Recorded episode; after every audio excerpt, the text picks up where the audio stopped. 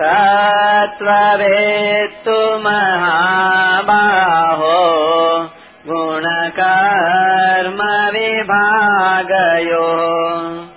गुणागुणेषु वर्तन्ता इति मत्वा न सज्जते। अट्ठाईसवा श्लोक।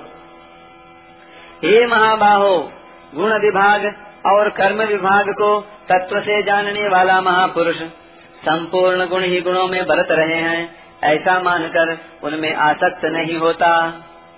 व्याख्या तत्वित्तु महाबाहो गुण कर्म विभाग यो हो पूर्व श्लोक में वर्णित, अहंकार विमूढ़ात्मा, यानी अहंकार से मोहित अंतकरण वाले पुरुष, से तत्वज्ञ महापुरुष को सर्वथा भिन्न और विलक्षण बताने के लिए यहाँ तुपद का प्रयोग हुआ है। सत्व, रज और तम, ये तीनों गुण प्रकृति जन्य है। इन तीनों गुणों का कार्य होने से संपूर्ण सृष्टि त्रिगुणात्मिका है। अतः शरीर, इंद्रिया, मन, बुद्धि, प्राणी, पदार्थ आदि सब गुणमय ही हैं। यही गुण विभाग कहलाता है। इन शरीर आदि से होने वाली क्रिया कर्म विभाग कहलाती है। गुण और कर्म अर्थात पदार्थ और क्रियाएँ निरंतर परिवर्तनशील हैं।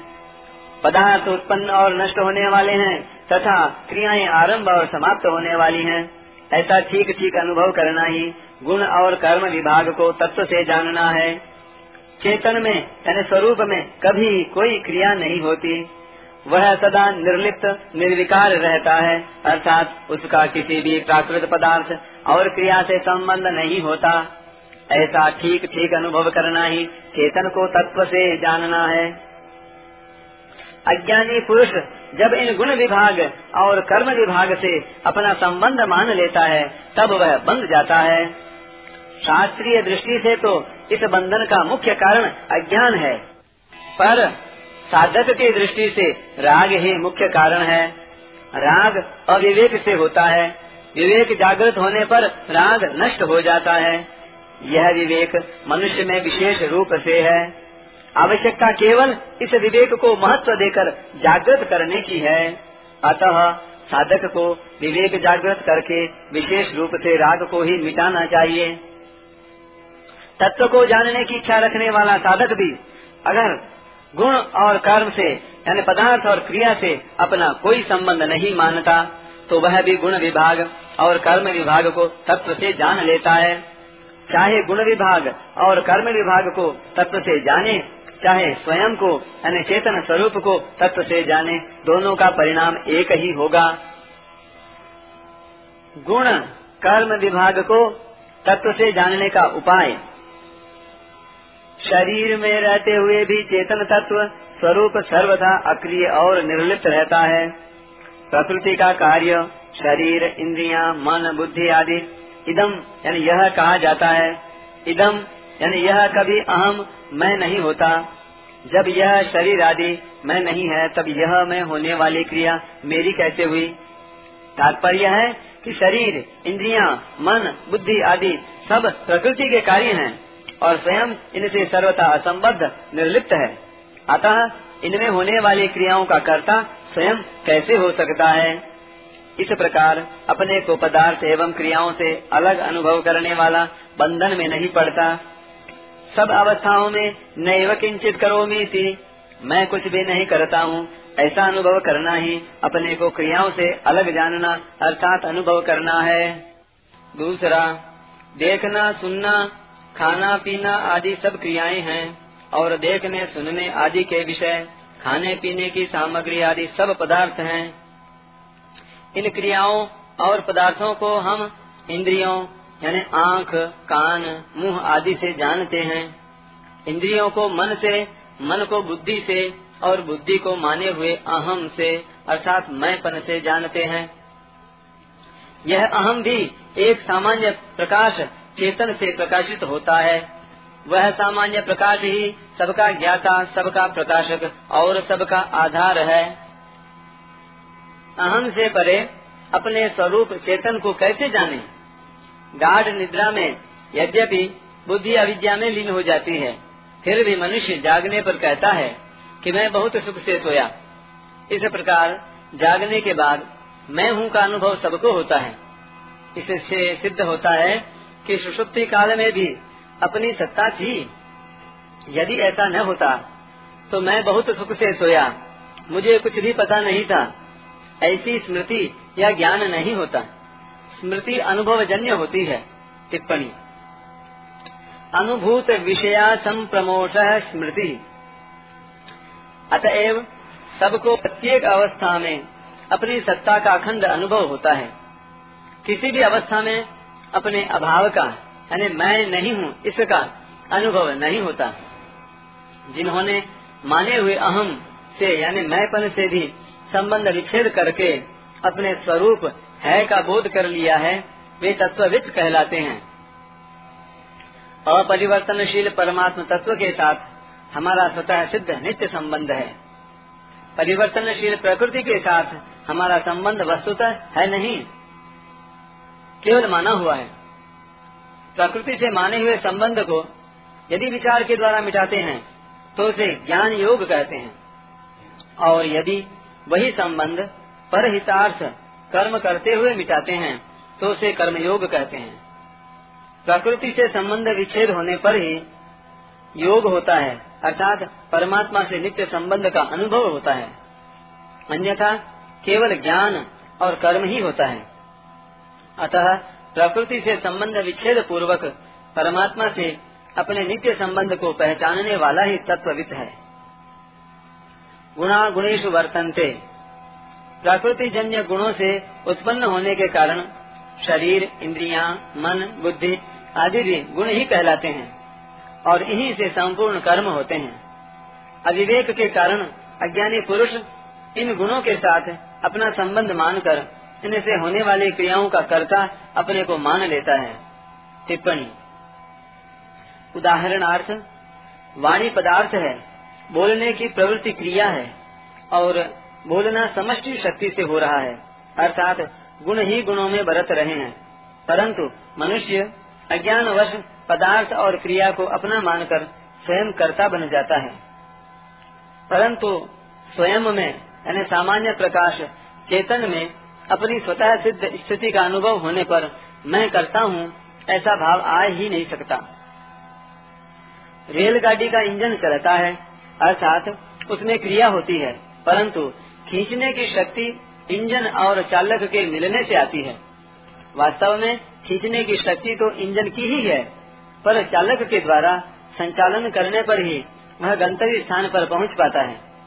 कारण कि इंजन में इंद्रियाँ, मन बुद्धि नहीं है इसलिए उसे इंद्रियाँ, मन बुद्धि वाले चालक मनुष्य की ज़रूरत पड़ती है। परंतु मनुष्य के पास शरीर रूप इंजन भी है और संचालन के लिए इंद्रियाँ, मन बुद्धि भी।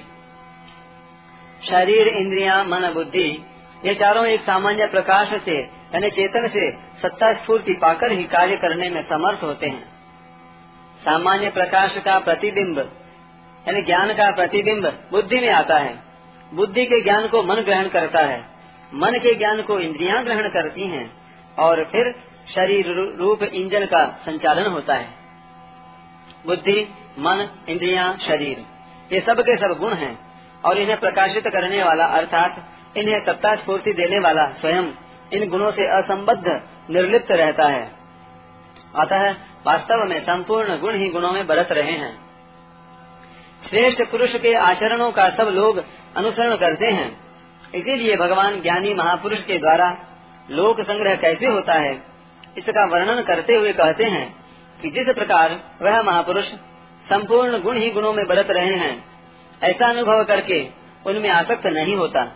उसी प्रकार साधक को भी वैसा ही मानकर उनमें आसक्त नहीं होना चाहिए। प्रकृति पुरुष संबंधी मार्मिक बात। आकर्षण सदा सजातीयता में ही होता है।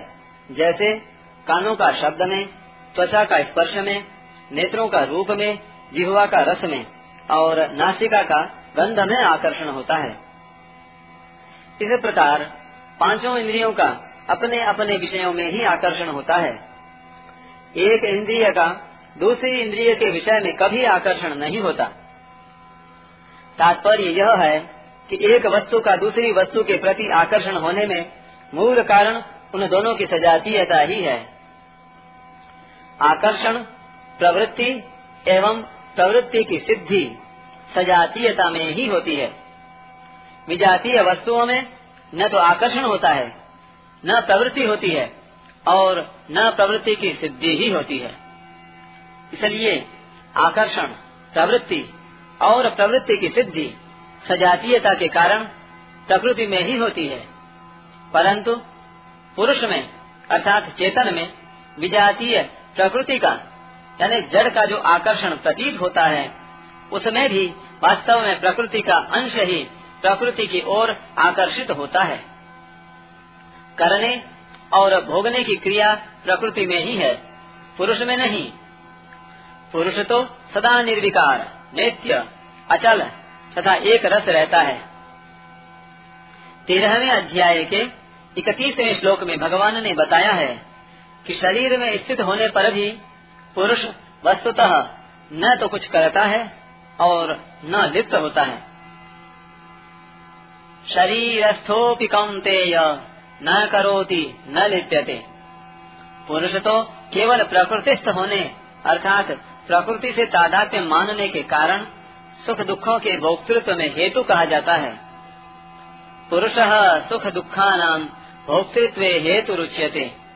और पुरुष प्रकृतिस्थो ही भूंगते प्रकृति जान गुणान। तात्पर्य यह है कि यद्यपि संपूर्ण क्रियाएँ, क्रियाओं की सिद्धि और आकर्षण प्रकृति में ही होता है, तथापि प्रकृति से तादात्म्य के कारण पुरुष, मैं सुखी हूँ, मैं दुखी हूँ, ऐसा मानकर भोक्तृत्व में हेतु बन जाता है। कारण कि सुखी दुखी होने का अनुभव प्रकृति में, यानी जड़ में हो ही नहीं सकता। प्रकृति के बिना, यानी जड़ के बिना, केवल पुरुष, यानी चेतन, सुख दुख का भोक्ता बन ही नहीं सकता। पुरुष में प्रकृति की परिवर्तन रूप क्रिया या विकार नहीं है, परंतु उसमें संबंध मानने अथवा न मानने की योग्यता तो है ही। वह पत्थर की तरह जड़ नहीं, प्रत्युत ज्ञान स्वरूप है। यदि पुरुष में संबंध मानने अथवा न मानने की योग्यता नहीं होती तो वह प्रकृति से अपना संबंध कैसे मानता? प्रकृति से संबंध मानकर उसकी क्रिया को अपने में कैसे मानता? और अपने में कर्तृत्व और भोक्तृत्व कैसे स्वीकार करता? संबंध को मानना अथवा न मानना भाव है, क्रिया नहीं। पुरुष में संबंध जोड़ने अथवा न जोड़ने की योग्यता तो है, पर क्रिया करने की योग्यता उसमें नहीं है। क्रिया करने की योग्यता उसी में है जिसमें परिवर्तन, यानी विकार होता है। पुरुष में परिवर्तन का स्वभाव नहीं है, जबकि प्रकृति में परिवर्तन का स्वभाव है। अर्थात, प्रकृति में क्रियाशीलता स्वाभाविक है, इसलिए प्रकृति से संबंध जोड़ने पर ही पुरुष अपने में क्रिया मान लेता है। करता है मिति मान्यते। पुरुष में कोई परिवर्तन नहीं होता। यह परिवर्तन का न होना, उसकी कोई अशक्तता या कमी नहीं है, प्रत्युत उसकी महत्ता है। वह निरंतर एक रस, एक रूप रहने वाला है। परिवर्तन होना उसका स्वभाव ही नहीं है। जैसे बर्फ़ में गर्म होने का स्वभाव या योग्यता नहीं है। परिवर्तन रूप क्रिया होना प्रकृति का स्वभाव है, पुरुष का नहीं। परंतु प्रकृति से अपना संबंध न मानने की इसमें पूरी योग्यता, सामर्थ्य, स्वतंत्रता है। क्योंकि वास्तव में प्रकृति से संबंध मूल में नहीं है। प्रकृति के अंश शरीर को पुरुष जब अपना स्वरूप मान लेता है, तब प्रकृति के उस अंश में सजातीय प्रकृति का आकर्षण, क्रियाएँ और उनके फल की प्राप्ति होती रहती है। इसी का संकेत यहाँ गुणहा गुणेशु वर्तनते पदों से किया गया है। गुणों में अपनी स्थिति मानकर पुरुष यानी चेतन सुखी दुखी होता रहता है।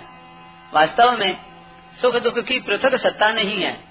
इसलिए भगवान गुणों से माने हुए संबंध का विच्छेद करने के लिए विशेष ज़ोर देते हैं।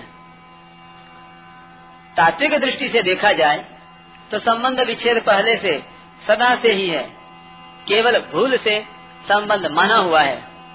अतः माने हुए संबंध को अस्वीकार करके केवल गुण ही गुणों में बरत रहे हैं। इस वास्तविकता को पहचानना है। इति मत्वा न सज्जते। यहाँ मत्वा पद जानने के अर्थ में आया है। तत्वज्ञ महापुरुष, प्रकृति और पुरुष यानी जड़ और चेतन को स्वाभाविक ही अलग अलग जानता है। इसलिए वह प्रकृति जन्य गुणों में आसक्त नहीं होता।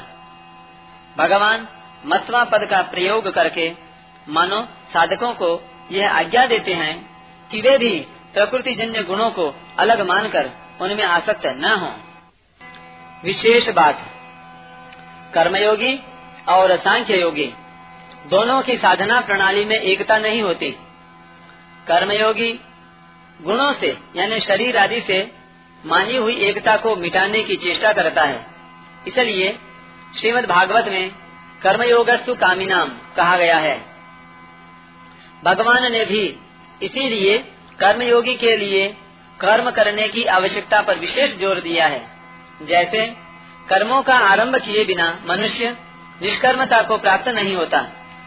योग में आरूढ़ होने की इच्छा वाले मननशील पुरुष के लिए कर्म करना ही हेतु कहा जाता है। कर्मयोगी कर्मों को तो करता है, पर उनको अपने लिए नहीं, प्रत्युत दूसरों के हित के लिए ही करता है। इसलिए वह उन कर्मों का भोक्ता नहीं बनता। भोक्ता न बनने से, अर्थात भोक्तृत्व का नाश होने से, कर्तृत्व का नाश स्वतः हो जाता है। तात्पर्य यह है कि कर्तृत्व में जो कर्तापन है, वह फल के लिए ही है। फल का उद्देश्य न रहने पर कर्तृत्व नहीं रहता। इसलिए वास्तव में कर्मयोगी भी कर्ता नहीं बनता। सांख्य योगी में विवेक विचार की प्रधानता रहती है। वह प्रकृति जन्य गुण ही गुणों में बरत रहे हैं, ऐसा जानकर अपने को उन क्रियाओं का कर्ता नहीं मानता। इसी बात को भगवान आगे तेरहवें अध्याय के उन्तीसवें श्लोक में कहेंगे कि जो पुरुष संपूर्ण कर्मों को सब प्रकार से प्रकृति के द्वारा ही किए जाते हुए देखता है और स्वयं आत्मा को अकर्ता देखता है, वही यथार्थ देखता है। इस प्रकार सांख्य योगी कर्तृत्व का नाश करता है। कर्तृत्व का नाश होने पर भोक्तृत्व का नाश स्वतः हो जाता है। तीसरे अध्याय के आरंभ से ही भगवान ने कई उदाहरणों एवं दृष्टिकोणों से कर्म करने पर ही ज़ोर दिया है। जैसे जनक आदि महापुरुष भी निष्काम भाव से कर्म करके परम सिद्धि को प्राप्त हुए हैं। मैं भी कर्म करता हूँ। ज्ञानी महापुरुष भी अज्ञानी पुरुषों के समान लोक संग्रहार्थ कर्म करता है। इससे सिद्ध होता है कि प्रत्येक दृष्टि से कर्म करना ही श्रेयस्कर है। परिशिष्ट भाव। जो अहंकार से मोहित नहीं होता, वह तत्ववित होता है।